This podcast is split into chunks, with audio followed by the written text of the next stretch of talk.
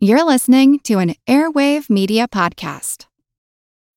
When you need mealtime inspiration, it's worth shopping Kroger, where you'll find over 30,000 mouthwatering choices that excite your inner foodie. And no matter what tasty choice you make, you'll enjoy our everyday low prices, plus extra ways to save, like digital coupons worth over $600 each week. You can also save up to $1 off per gallon at the pump with fuel points. More savings and more inspiring flavors make shopping Kroger worth it every time. Kroger, fresh for everyone. Fuel restrictions apply.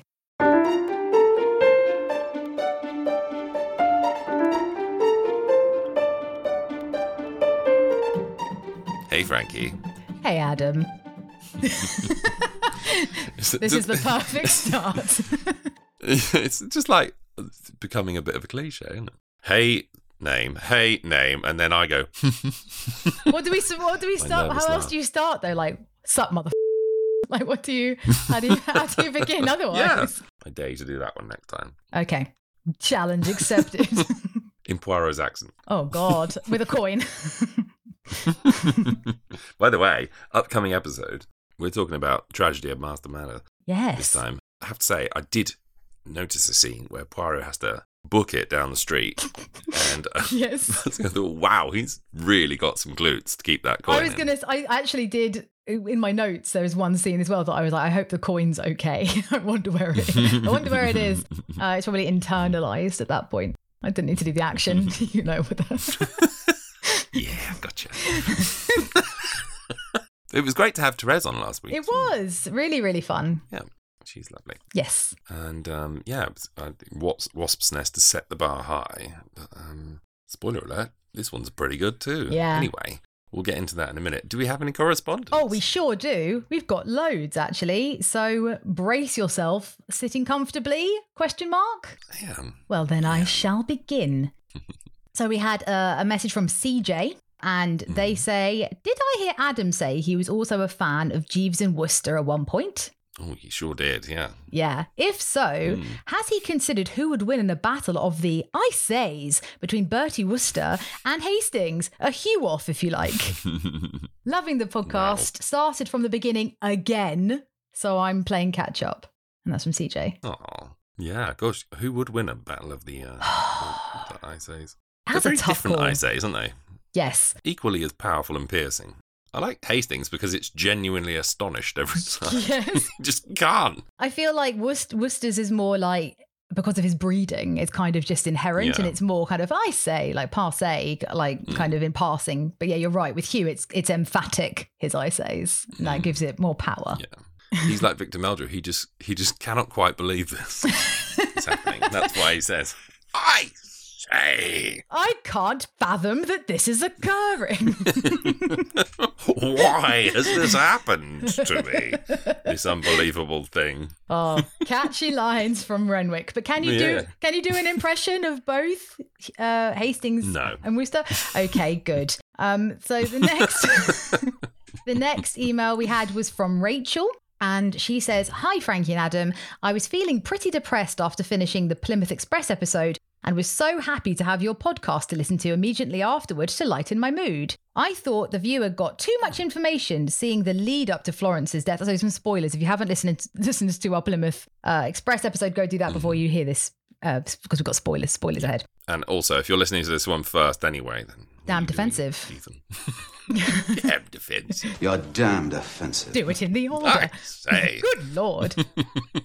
she said, I thought the viewer got too much information seeing the lead up to Florence's murder. The brief shot of Florence looking up and, get, and giving a confused, polite smile to a man who opened her compartment door made it very obvious she didn't know him. She wouldn't have reacted that way to her husband or the Comte. The 11th hour introduction of Mackenzie didn't feel like fair play. Surely Japp could have grumbled at the beginning that the episode about um, of the episode about a thief he was chasing to give us some hint. I think you're absolutely right that Jane Mason should have been the sole criminal mastermind. Anyway, I love your podcast and can't wait for the next episode. Best Rachel from Maryland, USA. Wow, I totally agree, uh, Rachel. And we, yeah, we made heavy mention of that, didn't we? Mhm. The whole, the whole denouement of that episode is a little bit what? Yeah. but it's a great episode, and I really like it. And I like, and as I say, the emotional heft is all there. But the whole Mackenzie thing is just like, pff, Yeah. so lazy. You can tell that that Christie looked at that and thought, I can do that better. And then that's when the mystery on the blue train, she nailed it. Spoilers. She Absolutely. nailed it. Uh, we have another email, and the subject line is Bonjour from France, not Belgium. Wow. Yeah, reversed it. Well, they use the word from in France. That's very Ah, très bien.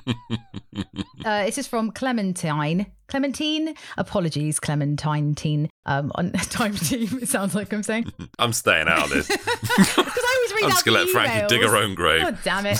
Uh, damn defensive. You're damned offensive. Uh, she says, Hello, Frankie and Adam. I decided this summer to do a rewatch of the David Suchet series, as is my wont. This led me down a rabbit hole of internet searches, which led me to your wonderful podcast. You were both so lovely, and it's so much fun to listen to you talk about this cherished series. Now, full disclaimer I'm old, brackets, hence the email. And I'm even, gasp, older than Adam by three years, I believe. You're 167. Wow, that's damn defensive. You're damned offensive. I'm sure she looks doesn't look a day over 134. Uh, she said, "I watched the series." Also, from its first airing in France, it was in 1990 when I was 16 slash 17. By that time, I had already read most of Agatha Christie's books. Although I first read slash watched everything in French, I absolutely detest French dubbing of Anglo-Saxon content. I would. I'm an English teacher. However, I must admit they did a great job dubbing Suchet for the French version. They used a very famous actor called Roger Carel, who also dubbed Kermit the Frog. Whoa. Whoa. That's a that's a pub trivia quiz question That is waiting. good, yeah. and I was, I'm not going to make the stupid joke. It was too stupid. Uh, just to underline what a dust. Go on. I was going to say it's a big leap frog. Um, I just, I told you, I tried to, to bury that. Uh, and just to underline what an dusty ancient viewer slash listener I am, I've included a photo of how I watch Poirot, and it's the DVD box set which I also have Clementine slash Time. So you're not that old. Ah, yeah. Cool. Yeah, that's a nice one. I have that set as well. And she says, treasured physical media. Keep up the good work. Merci beaucoup. And it's from Caroline. Oh, your email said Clementine. I apologize. Caroline's a lot easier. Could have led with that. Great. Well, thank you, Caroline. And uh, you're not old at all. And DVD is still a very valid format. Wouldn't you agree, Adam? Yeah, well, yeah. I don't own any, but yeah, you do you. I, I, I, I do vinyls, so yeah. I, I sometimes I don't even open them. I just collect them and put them on the shelf and still in their wrapper. And someone says, "Oh, should we listen?" No, no, no, you shan't. Listen How do the the uh, the records fit in your in your DVD player? You're on fire today. Oh, and thank you for the email, Caroline, and thank you for making me feel even older than I did anyway. There we go. We're all old here. We're all old souls. I think if you enjoy Poirot, you're probably a bit of an old soul anyway. So, so anyway, another email from Rachel, another Rachel, and the title is Big Four Burning Question. It says, Hi, Frankie and Adam. I was going to hold off on asking this until you made it to the Big Four episode, but hearing that it's Adam's favorite book and adaptation, I can't resist asking now. So, potential spoilers for people that don't know that one or haven't got to it yet or haven't read it. Okay, so switch off or skip if you do that. Which absurd plot twist do you wish the adaptation hadn't cut? Mine is Poirot and Hastings tied up in a basement and getting out with a maybe fake cigarette blowgun, but the f- fake twin brother Achilles is a close second. Mm. Um, I the the ending was drastically changed, wasn't it? Yes. because because it goes very James Bond in the book. Yes. It's it's crazy. It, there's like a secret lair and in a, beneath a mountain and everything. And I was kind of hoping they were going to do that, but, um, obviously, you know, you couldn't have done that with a with a TV budget. So I, I kind of I was kind of when they got to the end, I was like, I'm sure this isn't what happened in the book. And then I um then I realised obviously they had to. But I think what Mark did with the script, Mark Gatiss, sorry, did, did with the script is very clever as well. So uh, Yes. It is. Yes, it's a fantastic. It's it's a, it's like Bond meets Poirot. It's like that kind of vibe all the way through. It's like a spy thriller with loads of little mysteries in there. It's great. I love it. Yeah, it's a good one. That will be fun to get to. But when we get to that one, we're near the end because that's right down the line, even though it was written a lot Mm. Right earlier. It's in the last series, isn't Yeah. it? Because there was such a big thing. Because another spoiler alert: Japp, Lemon, Hastings and Poirot back together for that one, Oh. and it was and it when it when it was advertised as the Big Four, everyone went, "You're damn right, it's the Big the Big big Four." Whitehaven four, am I right, guys?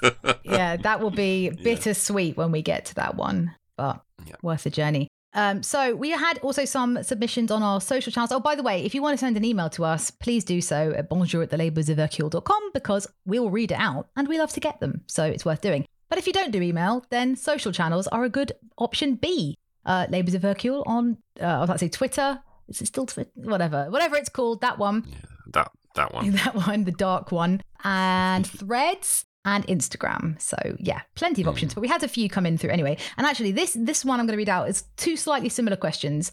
Uh, one from a time for film, and they say, "Who are your favourite Poirot villains and why?" But we also had a, a submission from Tom Edward 91 who said, In all of the Agatha Christie Poirot episodes, which murderer slash crime committer is the most sympathetic? Um, you go first. Yeah, I was thinking about this one. The two, two, two. I could do. One is, I guess, from Wasp's Nest, even though he didn't actually commit a crime. I think that one yeah. it was. You can feel pretty sympathetic about that one. Mhm. And I don't want to give any spoilers because we're not there yet. But later down the this? I know line, what you're going to say. do you? Mhm. Do you? Go on. Well, I'll test you. Let's see about that, shall we? I don't like to be predictable. Um, I was going to say third act tragedy. Oh, okay, that's not. What did you think I was going to say? I was going to. Well, sympathetic. I think Murder on the Orient Express. When, oh when yeah, that's, that's, a really good point. You, you do. You do kind Yeah. of go. Well, okay. Fair enough. yeah. High yeah, fives? all no, not high fives. Yeah. um. Well, the, my favourite villain has to be Mr. Waverley. I think because we've just Oh. overplayed him so much. That's a really You're good point. damned offensive. You're damned offensive.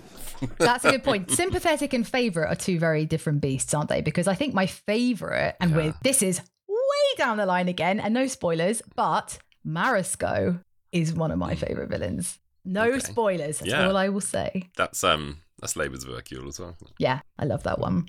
Love that So one. oh god, and then that will be the end as well. It's very depressing, isn't it? Thinking about the future.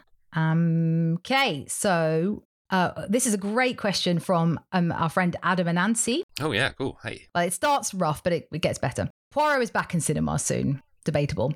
Which David Suchet episode should go on the big screen? Curtain. Oh, yeah. Mm. Has to be, doesn't it? ABC Murders would really work as a standalone cinematic release as well. When I first saw that, I was like so surprised it wasn't because it's very cinematic and it's very well done. It's very thrilling. It's, it's sort of edge of your seat stuff all the way through. Yeah. But yeah, I, I I think Curtain should have. I think it should have at least been broadcast in cinemas the way they do with like season finales now. Yeah. Yeah, that would have been good. Yeah, I think Curtain is a really good shout, and they could have handed out tissues, not for but for crying. Oh, okay then. look, whatever you're into. How about crying? Well, look, I've just come back from Amsterdam, so I've seen some things. Uh, yeah, Per- Curtain's a really good shout. Or any of like the the later ones, they're all big, sweeping kind of epics, and their budgets were enormous, so they could all all lend really well. Actually, Death on the Nile would be quite good because the sets Yeah. and the scenery. Obviously, they're in Egypt; it looks incredible. So. Wow, we've got enough time until we reach Curtain. Can we start petitioning cinemas to get Curtain back in cinemas in time for our finale? Can we Yeah, I'm sure they'll do that. definitely do that? Absolutely. Dear cinema. Don't you know who we are? no, fair enough. Yeah. And then a nice comment from the real Lippy. Uh, where they say, listening now uh, to the last episode, I'll be renewing my BritBox so that I can keep watching along with the pod. I feel like they should pay out a small commission to you both to keep up the excellent work. Now that's a good idea, isn't it? While we're speaking of good ideas. Yeah, what? Anything that brings in more money is a good idea. bring in hold on let's re- rephrase that that brings in any money because Yes, we don't make money any money for this podcast this is just pure love and joy that we get paid in to do this one isn't it yeah, we do. We get paid in emails. yes Which, um, is more than more than recompense. Thank you. um, they always say that any man who has emails is rich i butchered that quote Do they? yeah no no one says that That's the end line from um, "It's a Wonderful Life," isn't it? that was the joke yeah oh, I see. Right, sorry. yeah it went well Any man who has emails, yes, right. So, uh, just please ignore me. Go you know adam does a podcast called attaboy clarence Uh, just very slow on the uptake. this It's been a long week. I'll let you go. a nice uh, comment from Meal92 that just says, just messy beaucoup. Isn't that sweet? Oh, that is very sweet. Thank you. Um, okay, so then we had a oh a question, a couple of questions from seven seven seven Lantern Lantern Man. That's a weird superhero. Oh. Not heard of him. I thought you were going to say 776 Lantern Man. I know that. I knew that is. Oh well, maybe it's a play on that. You see, I'm I'm not cultured enough for such talk. They basically asked. I'm not going to read it out verbatim because I've butchered the screen grab. But they were asking about Evil Under the Sun and where it was filmed. They he said that um, they said that they know that the Burgh Island was the exterior, but was the hotel a set? Because they thought that it might be. But I looked it up and I think it is just in the hotel that's on the island, from what I can see, on the filming locations on the Agatha Christie wiki. Really? Yeah. Oh, okay. I think it was just a very beautiful Art Deco hotel. Yeah, I mean, it sounds from what Mr. Fraser said that they kind of took over the place, didn't they? So it would make sense. I'm sure they could do camera setups and everything. Can you imagine if you booked a holiday to Burgh Island and mm. that was happening at the same time? I would be forcibly removed from that island. Can you imagine? like Hugh was. yeah.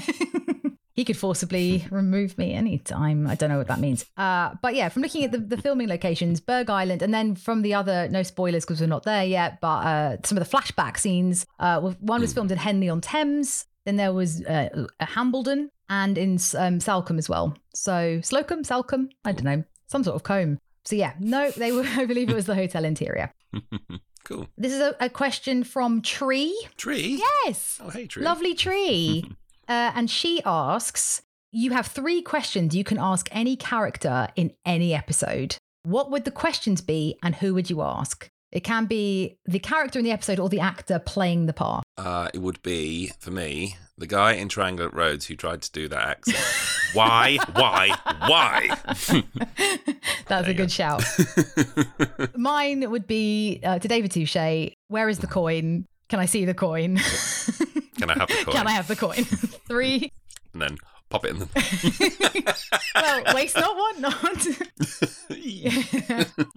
and we also asked in our last episode, we talked about uh, dream casting for a modern remake of Agatha Christie's Yeah. Poirot, if they were making it now. And uh, Vicky Brewster from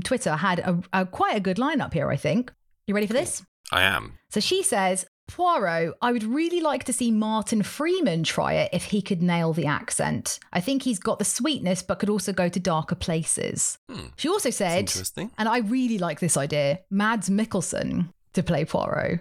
I think that's much better. I would love to see that. It would be super weird. It would. Mm. He would. He's got that sort of aloof, but very, I don't know, enigmatic. Yeah, he'd be perfect. Actually, he'd be great. He would be great. He might be too overtly sexy for Poirot, but I'm willing to try it. I'll give it a go, give it a watch, you know? That's very good of you. Very selfless like that. You're welcome, Mads. Um, and then, then she said for Hastings, Connor Swindells from Sex Education. I think that's really good, actually. I'm not familiar with that one. I'm Oh, he's very good. And actually, I believe he was in he was in the new Barbie film, and it's quite a similar vibe potentially. So I think that's a really good shout, Vicky. And she also and stick, sticking with the perhaps too sexy, but definitely not actually for this character for Miss Lemon, Gillian Anderson. Oh, that's good. I like that one. Mm, yeah. Yeah, I like that. everyone likes that Yeah, one because great. everyone loves Gillian Anderson. She's bloody incredible. Or Anna Chancellor. That's good as well. But I would go with Gillian Anderson. Mm. Yeah, Yeah, me too. 100%. Uh, and then for Japp, uh, she's put Paul Whitehouse or Andy Ooh. Nyman. I would take either of those. Yeah. Andy Yeah, Nyman could do Poirot, actually. I think he could be pretty good at it. Yeah. I know Jeremy Dyson actually. Of course you do. And um, he he um, he works with Andy Nyman a lot. Yeah. Obviously. And um, he very kindly sent me a copy of their new book. Very cool. He was like, "Give it a read, show what you think." And it's one of those. It's a murder mystery, I think. And it's magic, It's isn't like it? A very yeah, intricate kind of murder mystery plot. So I'm looking forward to tucking into that. So- Oh, forgive them for but doing yeah, magic. Andy Nyman, great shout. Yeah, um, they're actually. I'm going to Capital Crime in a couple of weeks, and they're there. They're doing a panel. Are they? Yeah, so I'm going to go along to that Okay. one, which will be fun. Cool. Yes. Oh, they're great. Uh, and then to round things off, we had a really lovely review come in from Treble Trouble One One Five. Uh, which There's a lot of numbers involved in that one. And and thank you Treble Trouble One One Five because they gave us a five star rating and said magnifique. One of my favorite podcasts. To say otherwise would be damned offensive. Damn defensive. oh, I love it. You're damned offensive. Adam and Frankie take the listener on an entertaining and informative romp through each Poirot episode. As of today, this is obviously a little old now, they're up to the Plymouth Express. There are also a few special episodes with guest stars, most notably Captain Hastings himself, Hugh Fraser. A must listen for hmm. any Christie fan. Oh, so sweet. That's a good one. I think people like the show because we're not we're not like Christie experts or anything, and we're not No. like very arch about it all. No, you got that fact wrong, didn't you, Mister No. Renwick? Yeah, we're just like fans, really. Just love it. We're just you guys who are listening, but with microphones. Yeah, exactly that. The thing about this show, I think in particular, is we don't, we don't have time for snobbery and elitism, and it's not about the the high art of it. It's just the the beauty of the show, the joy of the show, and what it brings and what it means to people. Because I think everybody who loves it has such a personal relationship with it, and I think that's something that we hopefully uh, share with everyone that listens. Mm. And if you watched it first time round, like like old cackers like I did, then um yeah, it's just a pure dose of nostalgia. Especially because I sort of grew up with it, you know, and it didn't end until I was. It started when I was a schoolboy, and it ended when I was married with children. So yeah, it's very. Uh, yeah, sort of taking me through life. It's very nice. I love it. Yes, it's a journey for sure. But that was all of our messages for this week. Ah, well, thank you very much, everyone. Shall we get into the adventure? Yes, I, I love this episode. please. So much to enjoy. Me too. Let's get spooky. Yeah, it's a ghostly one, this one. Yes. The tragedy at Marsdon Manor. Let's do this. I love the way this episode starts. What do you think? Yes. We just open on, you know, a nice. Well, it's like a spooky, definitely a David Renwick yes. feel to the thing. If you if you know Jonathan Creek, you'll get that sort of sinister, eerie vibe. And this whole thing is done so well because this is like the Poirot ghost story, isn't it? Yes. It's really, really fun. Hmm. Everyone, hope you hmm. actually, when you're listening to this, I don't know where you listen. You may be outside in the daytime, but don't. Go somewhere dark, turn off all the lights, and then you can listen to this one because it is a bit spooky. Even though it's the summer at the time of hmm. recording, this is a spooky one. Mm. And yeah, this the, the start of this is great. We see a man shooting birds on the grounds of a big old beautiful manor house, which we can talk about more in a minute. Uh, and yeah, he's shout, shooting at the birds. And then a man dressed as Doctor Who appears. Uh, his name is Jonathan Maltravers. But anyway, he's pottering around the garden. He owns this beautiful estate, which we clever title is Marsdon Manor. that was lucky. yeah. He's um I wouldn't say he's an old man. He's sort of fifties, I would say. Hmm. yeah. And a beautiful young lady comes out. She's blonde and she's in her clearly early twenties. And uh, it turns out that she's his wife, and uh, they're very happily in, married and in love. And he's recently had an operation that his doctor has advised him could be potentially serious. and needs to be careful. He needs to take it easy. He's been told to stay inside, and get plenty of sleep. So she comes out to the garden and fusses over him and sits him down on the bench, his favourite stone bench. Yeah. Uh, and as she's sitting him down, What is it? Susan?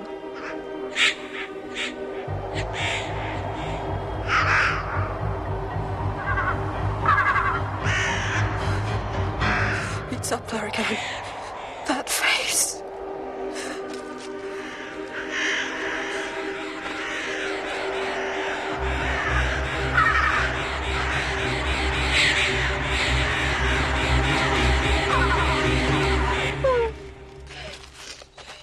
Heard it that time, Jack. Don't tell me you didn't hear it. That mad, horrible cackling. She was up there. Up there like before. Laughing. Um, his wife, who we know now know her name is Susan. Uh, Susan is freaked the hell out by she's looking up in this big old cedar tree and she sees a face that's cackling after. She's very haunted. Before we started recording, I pointed out Adam in my notes. I described her as perpetually terrified. That is kind of her vibe throughout this whole episode. She's very haunted and freaked out by the ghost of of a girl. She keeps saying she's laughing that awful cackle. and things like that. Hmm. And you can see her poor husband looking up at the tree like, uh, I don't really see it, but all right, if you say so, love. But you're young and fit. So yeah, you're right. willing to touch me, so whatever. I'm telling you now, if you'd been the same age as me, off to the asylum with you. But Absolutely. I could have just euthanized you myself because Christ. But no, you're young and hot and you're willing to, you know, sleep with me. So, okay, crazy. Let's get you inside. come on, love. Throws a but- butterfly net over her. Go, Come on then, in you go. Yeah, so she swears blind she sees the ghost or some kind of something cackling down at her in the tree. And it's very well done because Mm. they keep going up. The camera keeps going up to the tree. And because it's blowing in the wind, you do kind of, your mind does fill in. You do sometimes think, Mm. Yeah. what was that? Ooh, what was that? It's very well done. Yeah. And as I say, very Jonathan Creek. It reminds me of those sort of ghost stories you used to get on children's BBC Yes. in the 80s and 90s, like The Children of Green Knowe and that kind of thing. Children of the Stones. It's just the way it's done. It's really Yeah. creepy. And it's all punctuated with like the the sounds of birds and crows, like that, that Mm. or screeching noise. It's yeah, it's as you say, very well done, very spooky feeling. It's very well designed. It's fantastic. Yeah. Yeah, they're quite good at this show, you know. I think they know what they're doing. It's like they've almost finally found their feet. Good for them. Do you know what? Good- Well done, guys. Good job. You've finally got um, we then switch over to a lovely rural scene. Uh, Poirot and Hastings are arriving in a beautiful little market village and checking in into a hotel. This is it. What was his name again?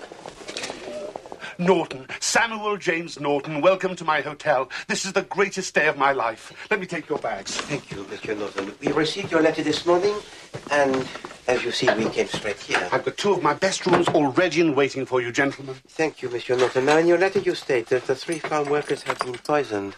The syringe of the doctor has gone missing, and that it is only I, Hercule Poirot, who can solve the mystery. That's right, sir. But there's plenty of time.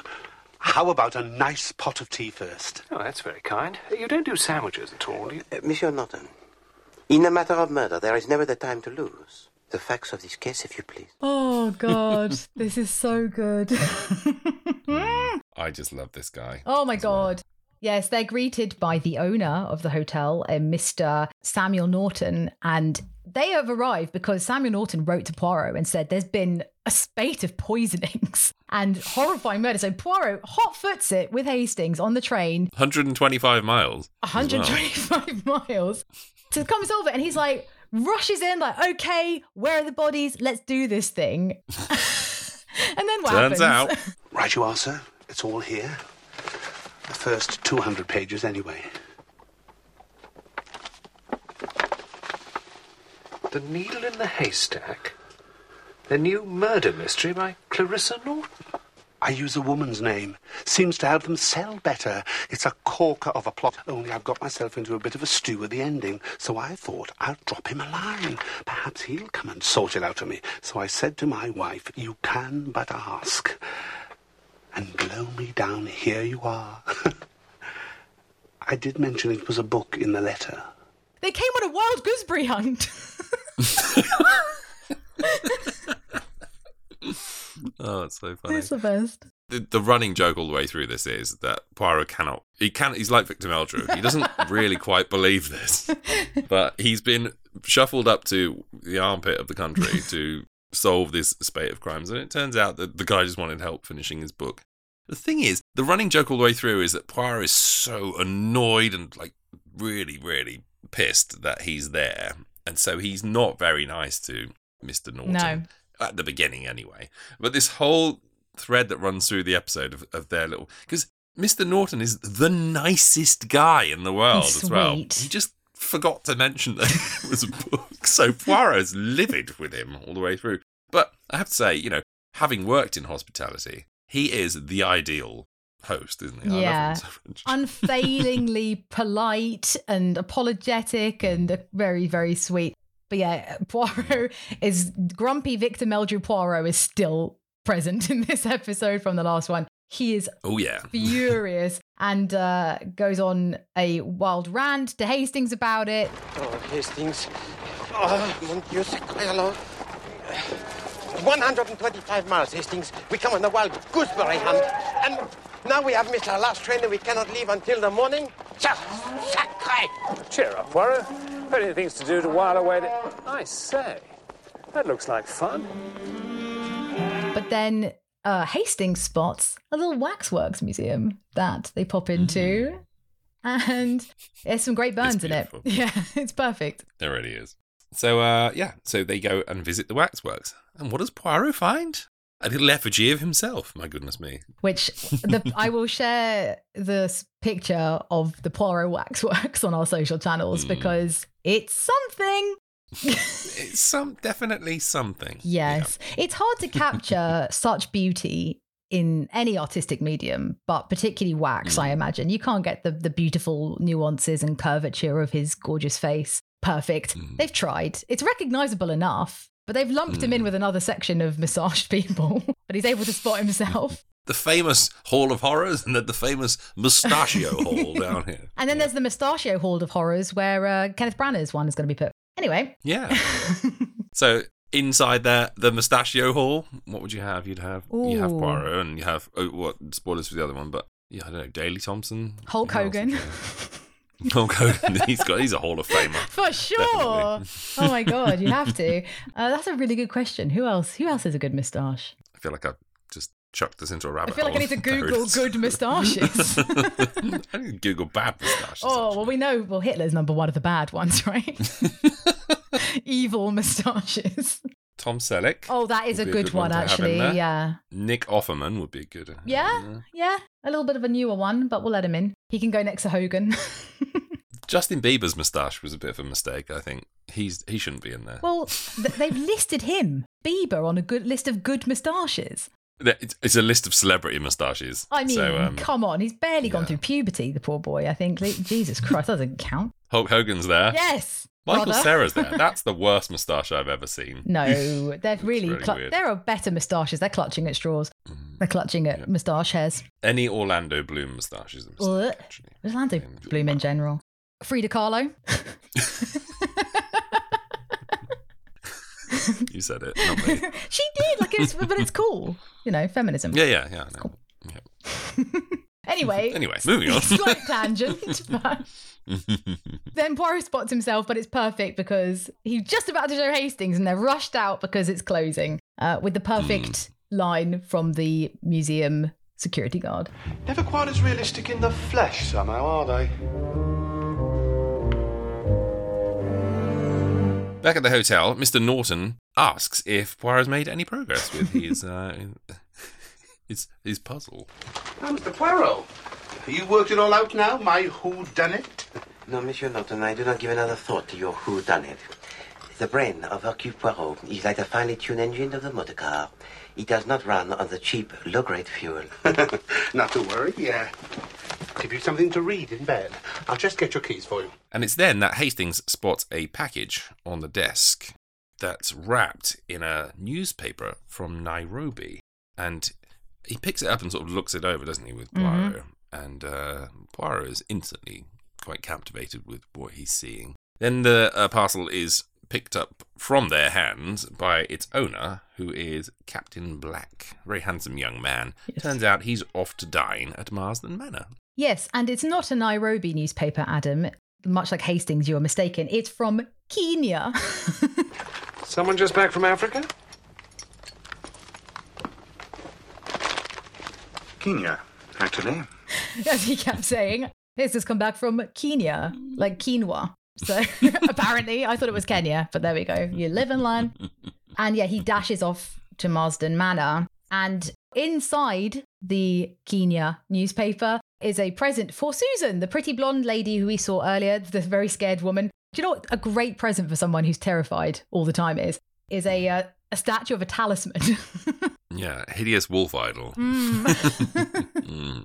Just put it next to your bed. Yeah, pop that in. No nightmares for you. Could have got like a dream catcher, but no, he went for a, a scary evil spirit talisman from Kenya. Uh, and she's suitably freaked out by it. Yeah, she's scared of everything, so it's not a massive surprise. Mm. He's over for dinner. Uh, turns out he's an old family friend of uh, Maltravers and his wife. And also, Dr. Bernard is there as well for dinner. He is uh, Jonathan's physician, and he's just been giving him a look over and telling him to you know, keep, be careful because he's still a bit risky after his operation. And it's at this dinner that Mrs. Maltravers, Susan, starts going off the boil again about Spooky the ghosts Maltravers. she's seen. She honestly looks like a frightened rabbit all the way through. oh God! Ooh, ooh. Anyway, so uh, yeah, we'll let her do this bit. It's as though she's mocking me. And then, just as suddenly, it stops. As if I completely imagined it all. I do really relate to her because I often ruin dinner parties with stories of ghosts. so we've all been there. But yeah, she she's really not letting it go. And she's I know what I saw, which has anyone ever said that line who is remotely convincing? Ever. and they still haven't. No. Yeah. um, but yeah, she's uh, she's convinced she's seen this hideous cackling girl in the tree, and we find out from Mister Maltravers what the story behind that might be. Well, the story is that 50 or so years ago, a young teenage girl killed herself here in these grounds. She'd been jilted by a lover or some such thing. Anyway, she climbed to the top of that massive cedar out there and threw herself off. And over the years, people in the village have.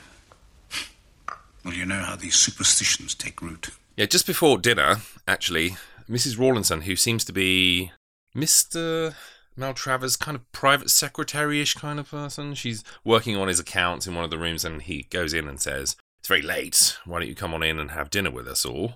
And a strange moment sort of passes between them.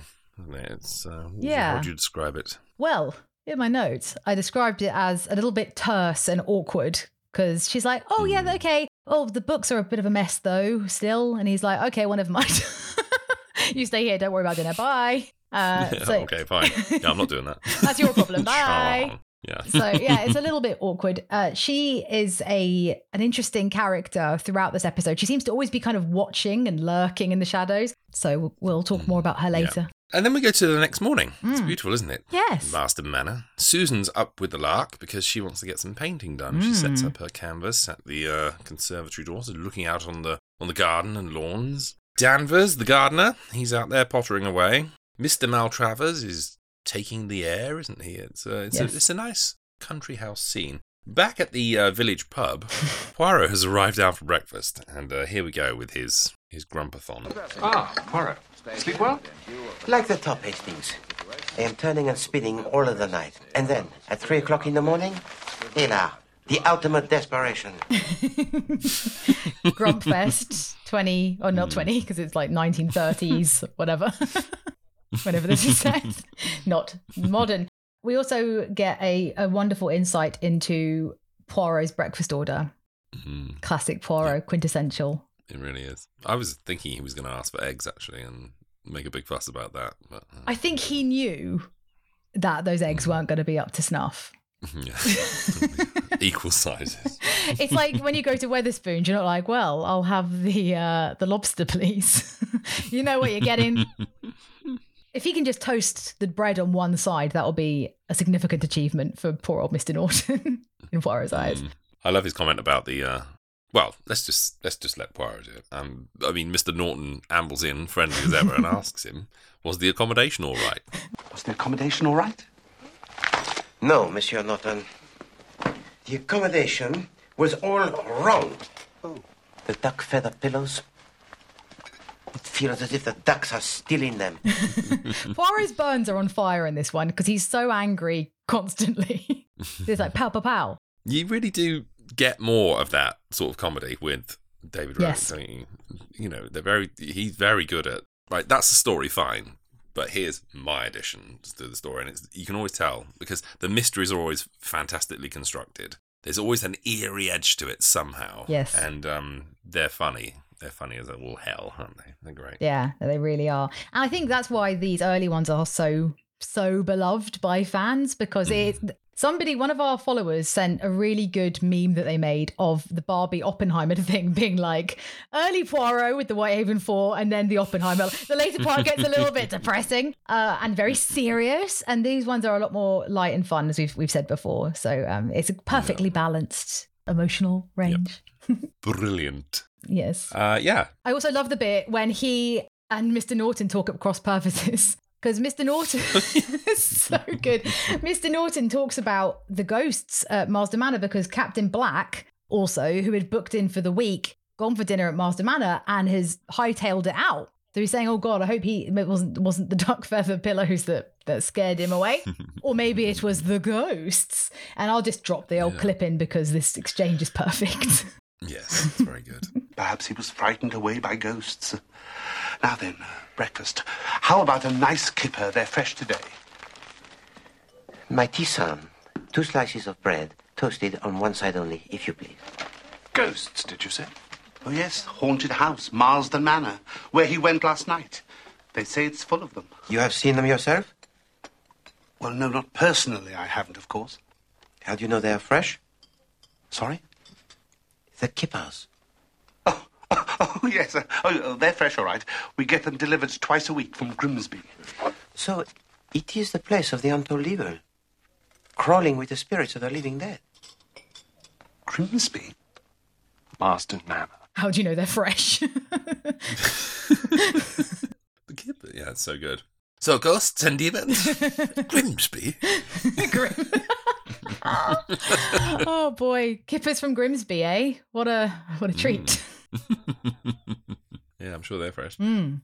Anyway, yes, we come back to Marsdon Manor. Uh, it's still a beautiful, fresh morning. Susan is finishing her painting, which, as you say here in the notes, looks very good, doesn't it? It's very striking. There is something about it straight away that you notice about it, isn't Mm, there? Yes. definitely. A detail that she's included. I have to admit, when the first scene when she was painting, it looked a little rough, and I didn't know where this was going to go. But I know she's done all right. Fair play to her. Old Spooky pulled it out the bag. she's spooked as hell.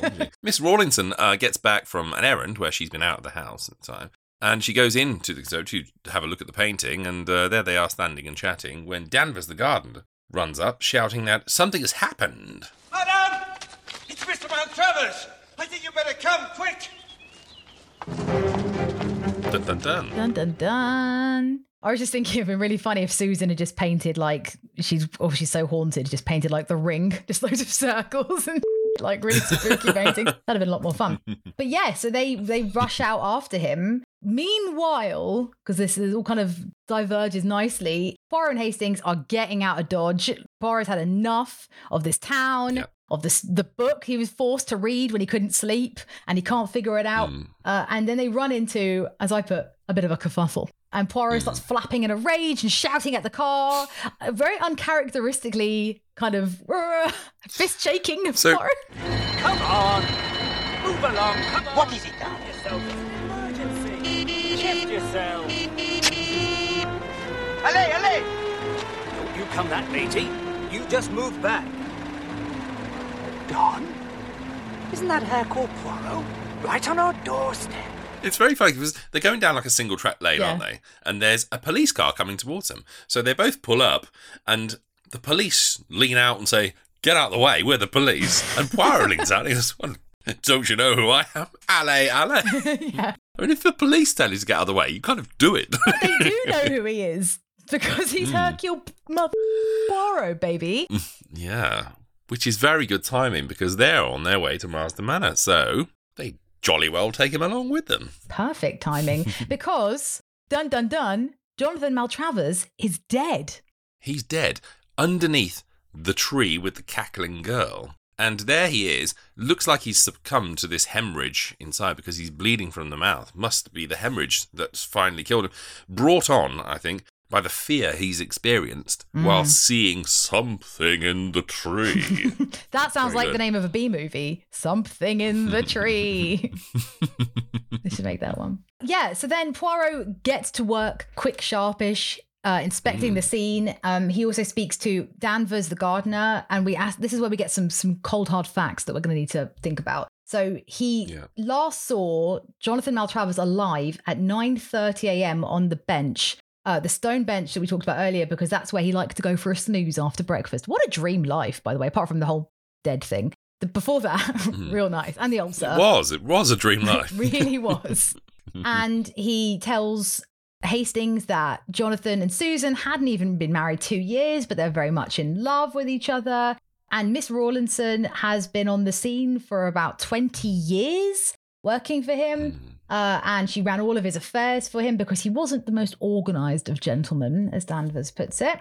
And Hastings comments at this point, as we've talked about, you just mentioned, being scared to death, he has a very haunted expression on his face, doesn't he? His body. Mm. He's definitely seen something Bad. terrifying. Yeah. yeah, really, really terrifying. Poirot is straight in with the old um, magnifying glass, though, a la Sherlock Mm. Holmes. He notices something about Mr. Maltravers' shoes and then starts scouring around the floor, scampering around, examining grass and everything, doesn't he? Yeah. It's all very. Hastings is sort of talking to uh, someone in close shot, Mm. and in the background, you can see Poirot scurrying around with the police. Hey, Alec, come here! and ordering them around. He's instantly on the case. Yeah. Um, he gets down on his stomach, looks along the grass line towards the tree, and says, Ah, perfect. Found what I was looking for. Looking puzzled, Poirot? Ah. Can't see your problem. Poor chap had a stomach condition. You heard what the ambulance man said? Internal hemorrhage. Plain as day. Caused him to choke to death. Certainly, Hastings, that is the conclusion most obvious. But perhaps it is too obvious. You noticed, of course, the faint ridges in the grass. Ridges? And you cannot fail to notice the mud across the back of his shoes. You put those two facts together, Hastings, and you reach the conclusion that is most disturbing. The body of the dead man was dragged physically from the stone seat to the foot of the tree. Good lord. This is the part where I was wondering about the coin. Like, did it fall in when he's on all fours? Do you hear it ding as it lands at, and wherever it ends up? Or, but he's got the control of, of the situation. He's a method actor. yeah. He's a method cracker. Oh, nice. Uh, so yeah, he studies the grass, and he also, as he's looking, and the policeman is stood there, being like, "What are you doing down there?" kind of thing. Uh, he steps on an egg. Yeah, the policeman, yeah, he sort of backs up Yeah. because Poirot says, Get out my way. And he stands on some bird's eggs, which are on the floor. He Very he odd. tries to crack the case. He stands on three little mini Poirot heads. Oh, but yes, Poirot discovers more eggs. It's really nice to, to- because you know usually you get these clues, don't you? Um, and they're not explained until the very end. Yeah. But Hastings says, "What are you doing down there?" And Poirot instantly explains to him, "I was looking along the grass because there were ridges on the grass, which means and there's mud on the back of his shoes, Mhm. which means he did not die under that tree. He was dragged from the bench area to beneath that tree. Instantly means that there's foul play here. He didn't go to the tree, look up, see a cackling girl, and fall down dead. It just ain't ain't the story, I'm afraid. Or the bird, seeking vengeance for her crushed eggs, dragged him there herself in an attempt to get him into the tree, but dropped him. Yeah. The bird, what the, the cackling bird? the cackling bird, exactly that. Yeah. Yep, that was my backup story. Am I the Hastings of this episode? I think I might be. Back in the house, uh, Poirot is talking to the distraught Susan, who is even more distraught than she Who usually is. knew she could get worse? She's, uh, you know, been given a stiff drink or seven as well, isn't Yeah. she? She's properly on the whiskey. It's the only thing that's calming her.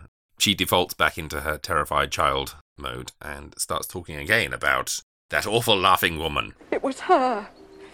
I know it. She killed him. She, Madame Maltravers? I think it would be best if you all left now. She's still in a state of shock. Up there. In the tree. That awful, laughing woman. That's what he saw. That's what frightened him to death. Anyway, enough of this dilly dallying, you know, looking at eggs and paintings and things. It's time to call in Japp at the yard, isn't it? And get this thing sorted. And he arrives.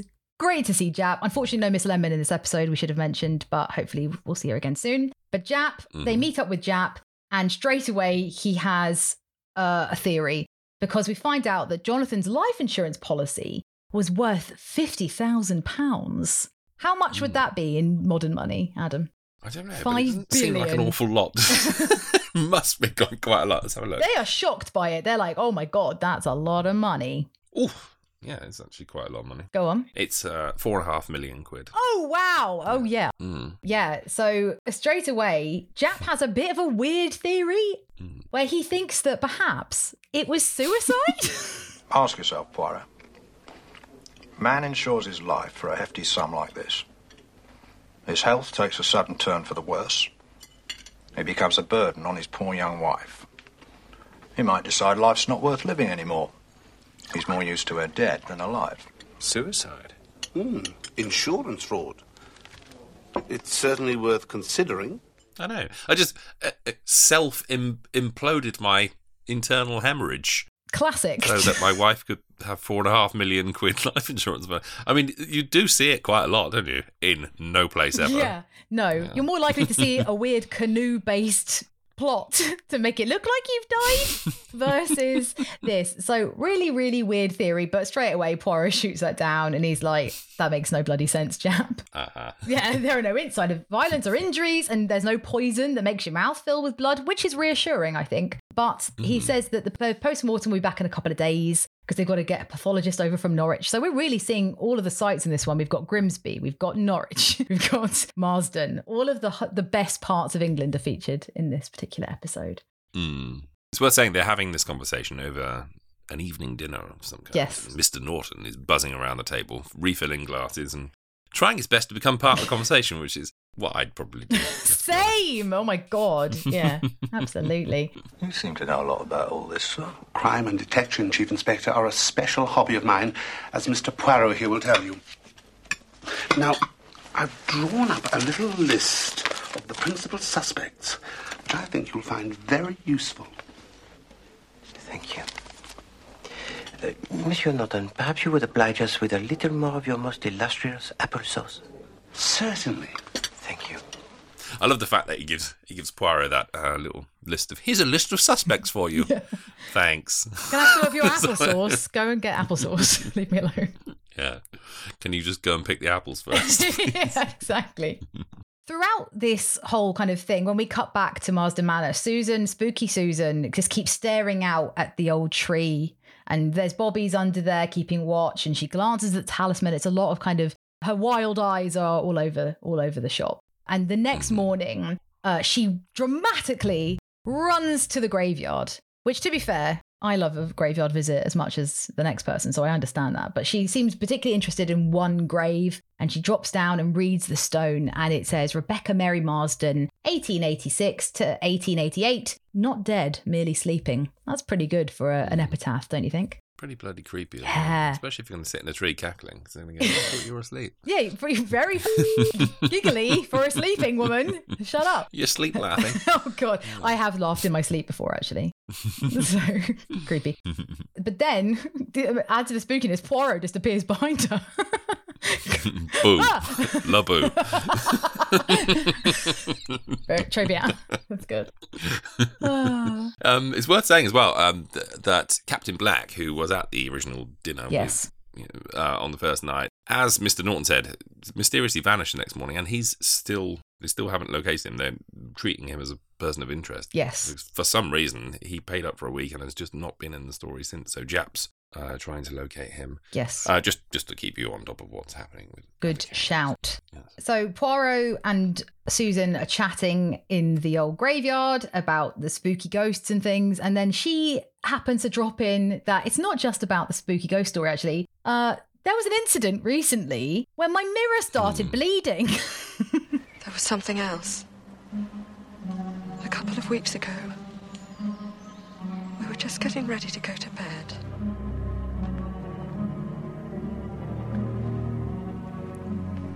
Jack was in the bathroom. I'd just taken my sleeping pill. I turned to the mirror to brush my hair and.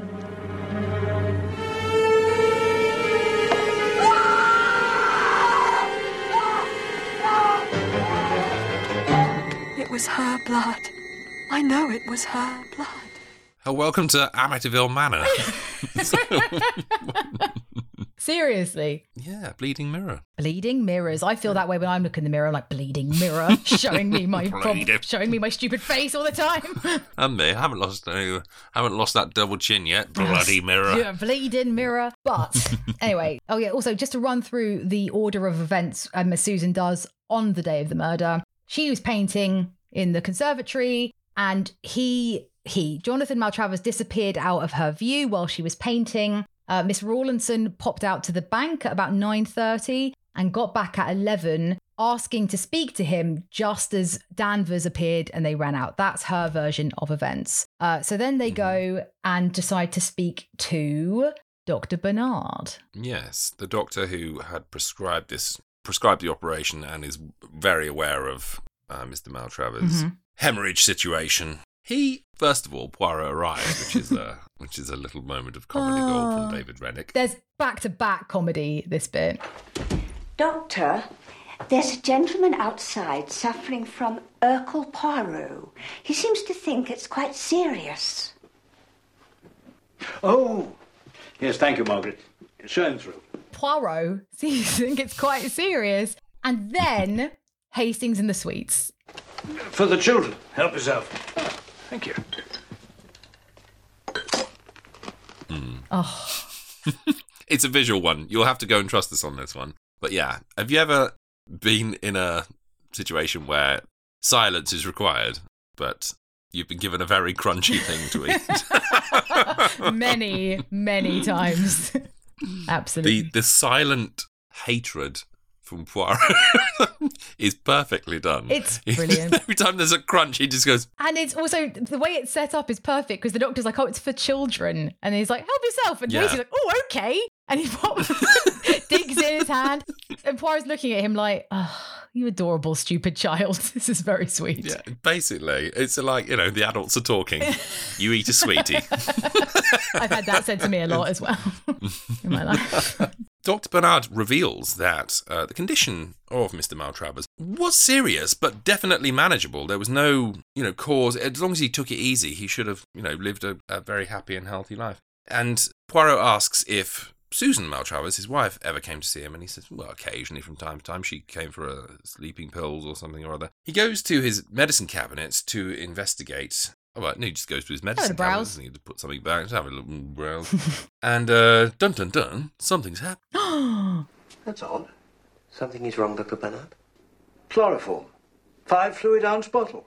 It's gone. Yes. Uh, Poirot instantly, instantly is uh, overcome with anxiety at this revelation, grabs Hastings and runs out the door. Now, it's worth saying that in the town, there is a civil defence meeting going on. Yes. Which generally means someone's going to stand at the front of a hall and tell people what to do in the event of certain situations. Poirot, having noticed this detail on the way to the doctor's, is booking it down. Here's the part where I thought. I too was concerned about that. Um, you Yeah. would say that he chloroformed some uh, fears for um, Susan's mm-hmm. safety. he chloroformed an opinion about what might happen. exactly. Yeah.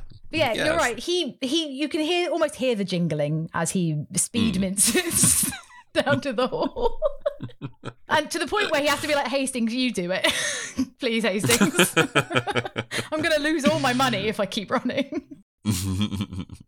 yeah, they arrive at the civil defence hall and they. Sorry, I'm just thinking about him swallowing. Hang on, I've got to put another one down. like a slot machine. would be, wouldn't it? It really like would. a bloody laundrette. Anyway, Or a lucky uh, they they peg it down. lucky coin. Anyway, they they get to the civil defence uh, meeting hall, let themselves in the back door, run out onto stage where everyone is dun dun dun being told to put on gas masks. Now Poirot has instantly recognised that something sinister is about to happen and calls out. Madame Maltravers, are you here? Madame Maltravers! The gas mask, quick! Remove it at once! Excuse me! Excuse me! Clear the way, please! Clear the way, please! Excuse me! Excuse me, please!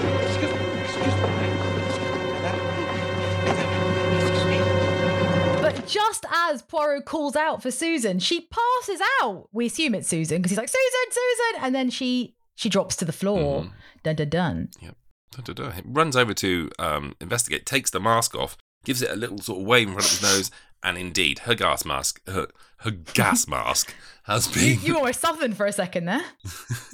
gas mask. It's been what what you call it, laced with chloroform. Would have been so funny if he'd sniffed it and then passed out as well.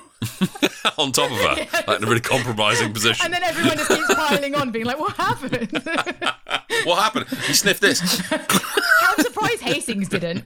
The only reason he didn't is because he spotted Captain Black Yes. at the upper gallery. The missing Captain Black is in the upper gallery, as you say. Hastings legs it towards the door. Captain Black legs it towards the door. And somewhere between them both, Japp steps out of the shadows and nicks his man. the most delicious filling of a sandwich, Inspector Chap. he always gets his man, and yeah, they managed to rouse Susan. Well, hey, uh, with some smelling salts. Uh, so she's okay. She's not dead. But uh, a policeman does find the missing bottle of chloroform in a bin. So Poirot tells Hastings to take Susan off while he and Japp question Captain Black. That sentence was a lot harder than it should have been. There's a lot of hard sounds. A very elaborate sentence. Well, you know. Mm-hmm. So someone murdered Mr. Maltravers, and now it looks like someone's out to get Mrs. Maltravers. What the hell is going on? It's a maltragedy. Hey, why didn't no one spot that one? Well, I say no one, me. but you're someone, so you know. I'm the other person in this, and you spotted it. So One out of two ain't bad. That's pretty good going. my favourite meatloaf. yes, after a chat with Captain Black, um, we discover that I don't know. Let's let Captain Black say. Actually, He starts by being quite evasive and not really answer Japp's questions, but then Poirot comes in and brings, he knows exactly what to ask. He's like, How long have you been in love with Madame Maltravers? This is preposterous. No, no, come, come, come, come, monsieur. The truth, if you please. and the the truth is revealed. It's all very sad. He couldn't bear to be in the in the house with her with her husband. So after dinner, he had to leave. He couldn't stand it anymore. He read in the paper that Jonathan Maltravers had died, and so he came back. And the reason he was running, he wasn't running away. He was running down the stairs to go and help Susan, allegedly. yeah, that's what he says. Mm-hmm. Hmm. So um, we go back to Marsdon Manor, where Susan is recovering in the company of Miss Rawlinson and Hastings, who's being a good chap and gone over to check she's all all right.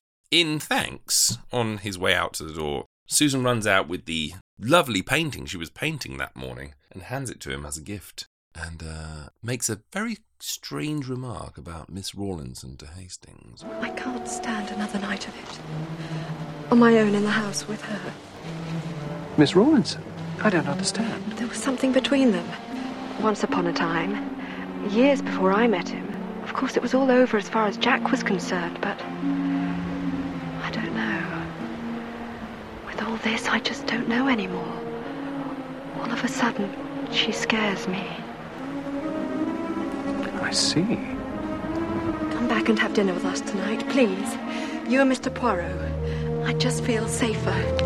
Doesn't bloody help that Miss Rawlinson is just watching from the window. She watches a lot. As I say, she's always like lurking about watching everything. If she'd been called Mrs. Danvers instead of the gardener being called Danvers, that would have been way better. I was about to say that. She should have been married to the gardener, then she could have been Mrs. Danvers, and then that would have been the whole Yeah, Rebecca vibe. Yeah, that's a missed opportunity. Agatha, come on, Jesus. Come on, Agatha. This was written 20 years before Rebecca. Yeah, plagiarise a character that doesn't exist yet. Plagiarise a character from the future, why don't you?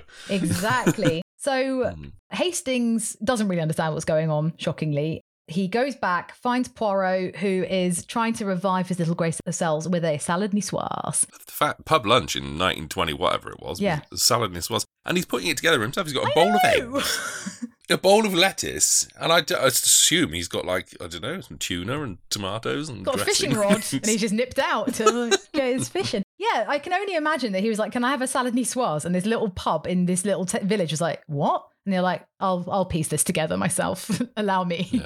Give me 16 hard boiled eggs. He really Very is. weird. But he's crack he's cracking hmm. them, cracking some eggs. Uh, as as Hastings arrives and Hastings plonks the painting down on the table and he's starting to fill Poirot in on uh, what's happened back at the house. And because Poirot asks how Susan's doing. And as he's talking, Poirot spots something in the picture. Hastings. Is this not the picture painted by Madame Maltravers on the morning of the tragedy? Yes. My worst suspicions are now confirmed. Regard, Hastings, it is all here. This picture tells the whole story. You do not see? Sorry, Poirot. Just looks like a painting of the garden to me. And the eggs. Yes, the Broken eggs. It must still be there. Ah, why did I not see before? So apparently, yes, this picture tells the whole story. But what story has it told? Also, Hastings, while Poirot's doing his whole so the painting tells the whole story thing, Poir- Hastings is like cracking an egg.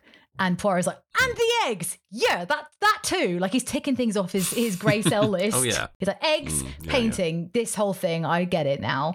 Uh, and then Norton comes out and he's like, hey, there's a Japp- Inspector Japp's on the call for you. And you can tell Norton's loving the drama. He's like, something's happened. Go to the phone. and Japp says to Poirot, We've got the post mortem results. We know how Jonathan Maltravers was killed. And before he can even say it, Poirot tells him, We can't hear it. But and he's like, How did hmm. you know that? It's very well done. Very well done. And he hmm. says, Japp, you better tell that Bobby at the house. I've got some instructions. Make sure that they do them. After the phone call, Poirot and Mr. Norton bump into each other again, and Poirot gives him some good news and some rather surprising and intriguing news. Incidentally, Monsieur Norton, the killer is the explorer who is bedridden. Really? Oh, may we? He fires into the fruitcake the poison dart from his window upstairs. Good Lord. I think you may have solved it for me. And you, my friend, can repay with a small service for me.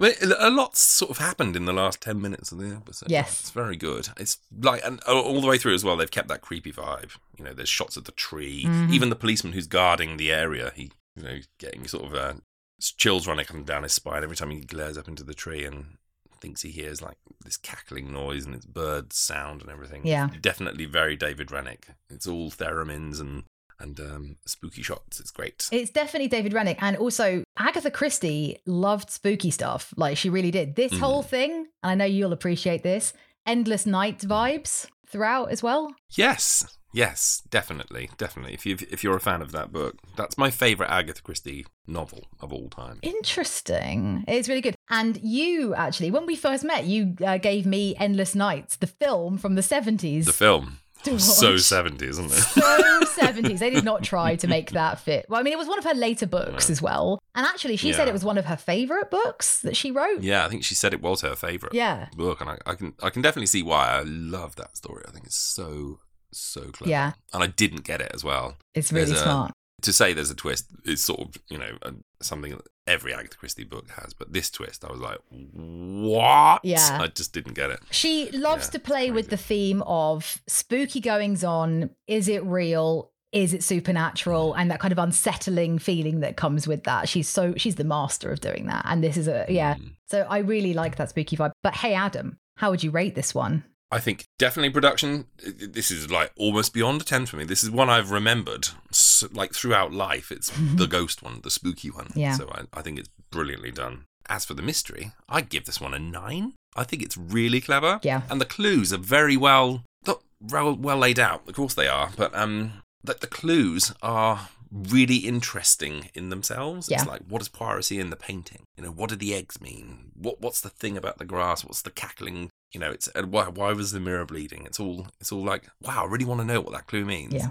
So um, yeah, I'll give this one a nine. It's right up there. I really like it. Yeah, it's great. It's a great episode. It's really good fun as well. Very funny. Yeah, definitely. How about you? Not to sound like a complete cop out, but yeah, also a nine because it's it's uh, for me. It gives me my spooky spooky uh, needs are fulfilled with it because I love a spooky hmm. story and it's a hmm. clever mystery and as you say the production value it's it's a really really strong one and it comes it's a really nice double uh, header after Wasp's Nest. It works really nicely. Yeah. Uh, if you're going to do a, a dual, what's the word? Double bill. Jesus, dual viewing? That's not a thing. So yeah, double bill. Um, I really, really enjoyed it. And as you say, the clues are there. And for me personally, I'm not going to say anything obviously till after the music, but like in terms of solving it, I knew who I thought did it, but I wasn't 100% sure on how. And I think Yeah. that's fair. Yeah. Uh, for so anyone listening, if you think you've cracked it, then I can't wait. Cracked it. Ah, like it. So many egg things. Unless you've been living a sheltered existence. Sorry. Excuse me. Uh, I Never apologise. did you hear the joke though? I did. Excuse me. Joke. quote quote quote. It was more of a yoke. Oh god damn it. Okay, so Anyway.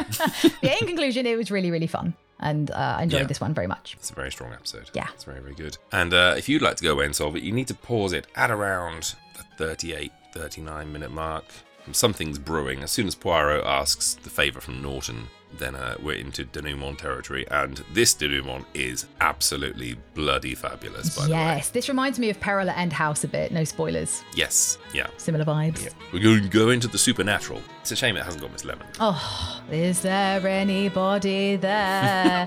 yeah, she's missed. She loves a seance. She'd have loved this.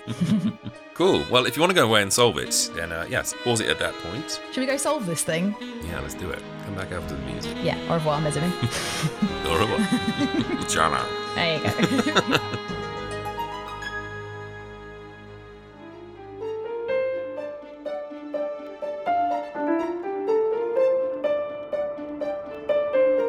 We're back. Bonjour.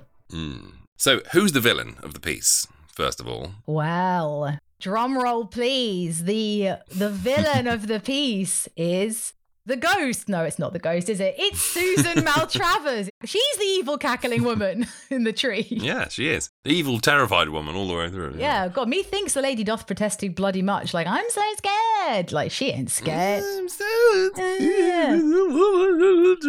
Oh, God, yeah, seriously, like, ugh. I know she's hot, but geez. After a while.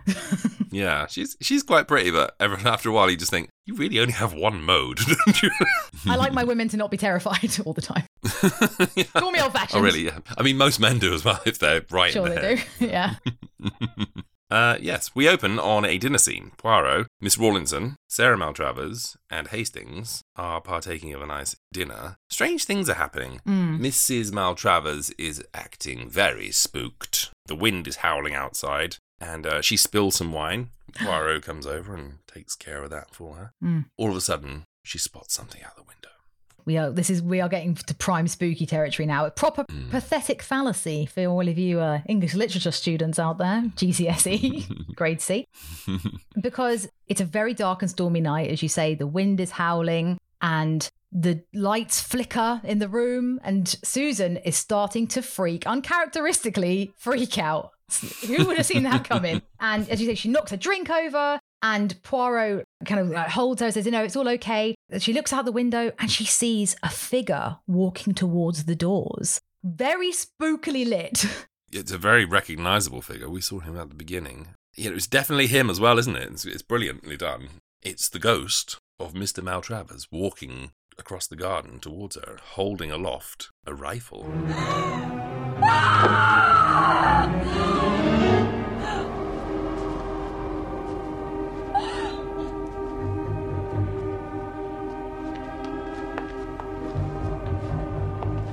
Still, Madame Maltravers.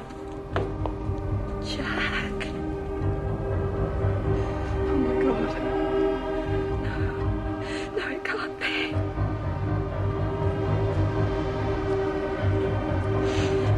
Madame, your hand, it is bleeding.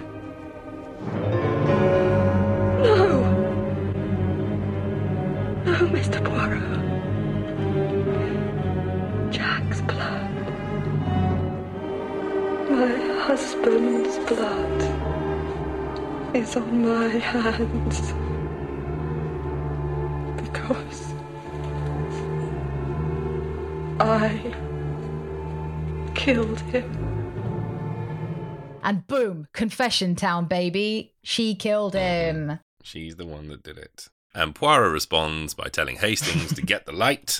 And as the lights come back on, in comes Japp, who's heard everything. Boom. And turns out it wasn't actually the ghost of Jonathan Maltravers that was walking towards them. It was only Norton in a wax mask from the bloody mm. wax museum. And he had the time of his life, the role of a lifetime, and he nailed it. So everyone's very happy with him. What I really like as well is that when you see them, when you see the figure walking across, you're like, oh, that's got to be Japp dressed up. And as he gets nearer, you go, oh no, that's actually him. Yeah. because you know they've used obviously the actor to do it but then they've taken this amazing wax impression of his face that looks just like him so Yeah. it's like you, you never for one minute go oh that's someone else walking to you don't really Yeah. Yeah. For a second, you're like, are they weekend at Bernie's? Berniesing this thing? they like got his corpse and like duh, duh, duh, along. But no, it's Norton in a wax mask, and it's very convincingly done, as you say. it's good he's got a torch down his shirt Ooh, up lighting, very unflattering, but very good for spooky, spooky vibes. Japp comes in and he goes to take Susan away, and Captain Black says to Susan, "Did you do this for me?" Susan, you did this for me. For you. The response is so cold. mm. it's my favorite sick burn of the episode It's great. it's a really sick burn And it's because it's essentially she's committed another murder right on the spot when she laughs in his face because ow. he is deceased yeah Yeah, we all were. Jesus. Turns out that um, she killed him for the money, Mm. and uh, she's been trying to kill him for a long time by uh, exacerbating this internal hemorrhage and making him terrified and on edge and nervous, and which would all exacerbate this hemorrhage. But then the doctor obviously delivered the news that you might as well you know, He's don't worry about it because it's, it's not as serious as you think. 'cause he's not going to die like that, which caused her to panic. We'll let Poirot explain it though, because it's fantacular. Mademoiselle Rawlinson, you are at the bank. Monsieur Danvers at work in another part of the garden. And so she took her chance. The rook rifle with its tiny bullets was the murder weapon. Parfait.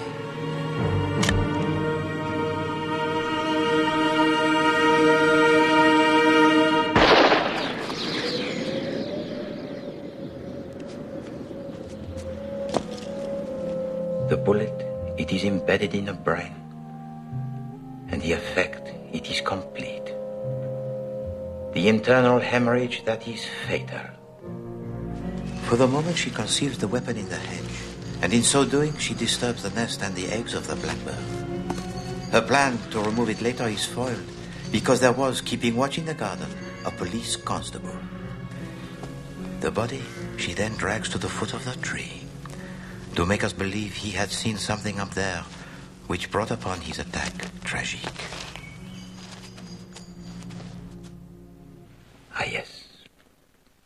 With the arrival of Hercule Poirot, she starts to panic because she knows that I suspect the murder. And so she stages the clumsy affair with the chloroform in the gas mask to make us believe that her own life was under threat. So, TLDR, as the kids say on Reddit. Susan basically found him on the stone bench asleep. She opened his mouth, she popped the rifle in and shot him with one of the tiny little bullets of the uh, uh, the rook rifle, as it's called, That Mr. Danvers was using at the beginning. killing the birds. Yes, and it embedded one of the little tiny bullets in his brain and then caused an internal hemorrhage, which is why he was bleeding from the mouth when they found him. She then hid the gun in the bush and disturbed the nest of birds, which is why we found the eggs on the on the ground because they all fell out of the nest. Uh, she had planned to go back and get the gun, but the policeman was always bloody there under the tree, which is why she kept looking out, staring at the tree because she was waiting for her opportunity to. And then she dragged his body over by the tree to make people think that he'd been scared to death, as uh, we discussed earlier. And then she chloroformed herself with the gas mask to divert suspicion away from her because someone's after her too. So that is a very brief summary of how she did it. Very evil plot, wasn't it? Yeah. Pretty clever. She waits till he's awake Yeah. as well. She waits till his eyes open. Yeah. So that he can look at her in terror and then she plugs him with the with the rifle. Just so he's got that terrified look on his eyes. It's pretty bleak. So, yeah, pretty evil. But Poirot was finally tipped off as to, you know, the proof by the appearance of the painting, wasn't he? Do you want to explain what he saw? Sure. Well, this obviously proves that Poirot is a genius and he knows everything because when he looked at the painting, according to the time of day that this all this occurred, the shadows would have been on the other side of all the trees and things in the painting. So I wouldn't have noticed that because I don't know about these sorts of things, but Poirot did, and so that was what sealed hmm. it for him. It was hmm. that painting must have been done previously. Also, the day that they chose to film that scene was very overcast and there weren't any shadows. So, I don't know why. Yeah. what if it was like very raining and everything? That would have been annoying. Mm. but do you want to explain where she got the idea for this from? Because it's actually very clever. Yeah, it's very clever. At the beginning, that Nairobi, Kenya newspaper that uh, was wrapping the gift that Captain Black brought for Susan to the house. The front page story was about a man who'd committed suicide in Kenya. Uh, by using a rook rifle. Yes. uh, Poirot had actually spotted the story when Hastings was turning it over, making a remark on it. Poirot had spotted this front page story. So when the same thing happened to Mr. Maltravers, he deduced correctly that Mrs. Maltravers, who was sort of panicking at the fact that her husband wasn't dropping down dead um, from fright every time she went into the, one of these crazy acting binges as as the actress and as the character. Yes. um, so she t- so she saw this story on the front of this piece of newspaper that her gift had arrived in and copied it basically. So yeah, I really like the idea of Susan following him around, being like, ah, like trying to scare him all the time, like, like bursting balloons and popping paper bags and things, and nothing was doing it. So she had to, to settle for the old rifle. But very effective. Um, lastly, the, the the last clue that probably needs a slight explanation is why was the mirror bleeding? Oh, this God. is the only thing I think um, sort of trips this up because Yes. she's relaying this story to Poirot. You know, the only other person who saw it is dead anyway. She could have just made it up, but apparently, no, she did it for real. Yeah. it was one of those things she was trying to freak her husband out with. with you think about water that yeah that that for me was a bit of a hole with the because it, she used her watercolor paints to get the drip uh, and also would jonathan maltravers have been like well that's paint that's your paint you did that Hmm. Yeah, it's paint. You did it. Yeah. why are you ruining your why are you doing that to your mirror that's stupid yeah you're right she Yeah. could have just made it up and not Yeah. actually physically done it but i wish they had shown her dripping paint along the mirror and then going oh Mm. after she'd done it Like, sadly they don't but yeah that, that was a weird detail that wasn't really needed was it Yeah, I think they could have just dropped that one. Either that or Hastings could have said, oh, and she did the mirror herself, and Poirot could have gone, no, it just never happened. She just made it up. Yeah, yeah, that's true. Anyway, yes, um, we're at our final day at the lovely market village, and uh, Poirot has got his two best mates along to show off his effigy at the Wax Museum. I love this ending. What do you think of this? Oh, it's a classic Renwick beautiful ending, isn't it? Oh, it's perfect. he he because he's trying to play it cool and not be like, come and look at my waxworks. He's like, let's go to the wax machine. It's so good, isn't it? After earlier being like, I do not understand the British fascination with wax scarecrows or whatever the hell he calls it. He drags them in and it's perfect, isn't it? Yes, because uh, he takes him into the Hall of Moustaches, doesn't he? And Yes. um, point, points out his beautiful effigy. And they seem very keen, don't they? Very But then it's revealed. They're not actually looking at him. They're looking at his neighbour, a little effigy of Charlie Chaplin. Well, I suppose we better be leaving. Catch our train. Oh, no, no, no, no, no, no, no, no, Chief Inspector. It is still early. And the exhibits here are quite remarkable, n'est-ce pas? To be immortalized in such a fashion unique. Ah, quel honor. Oh, I wonder what is around here. Oh, very impressive. Quite incredible. It's a masterpiece. True work of art. That's his curly hair to a T. Even got the little dimples on his cheeks, look. A real piece of craftsmanship, wouldn't you say?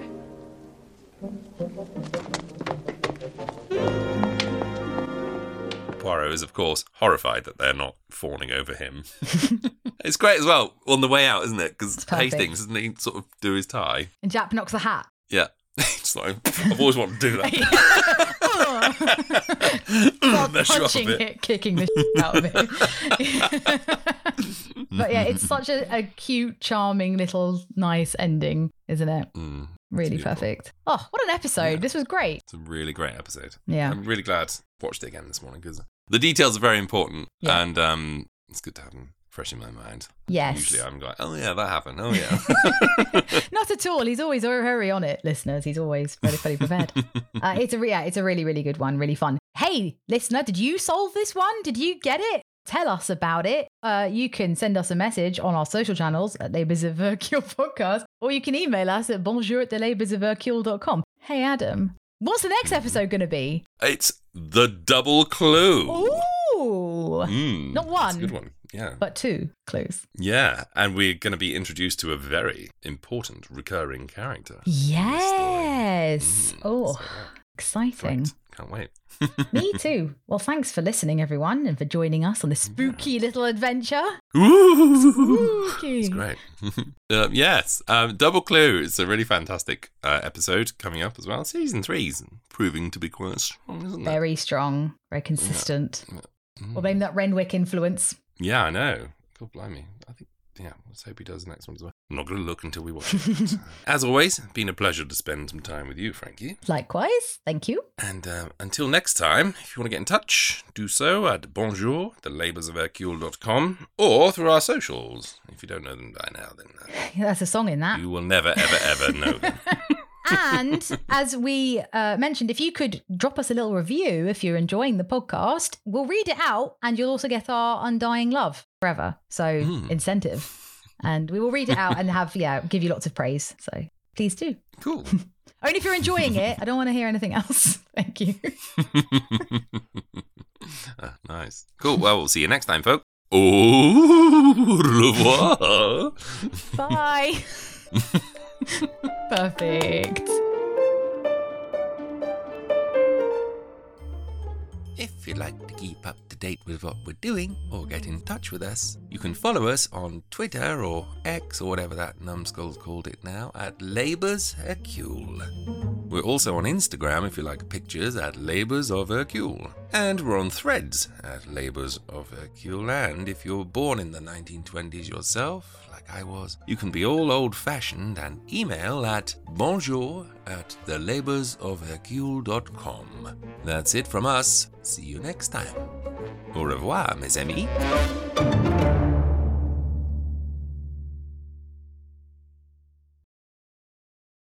As a long-time foreign correspondent, I've worked in lots of places, but nowhere as important to the world as China. I'm Jane Perlez, former Beijing bureau chief for the New York Times.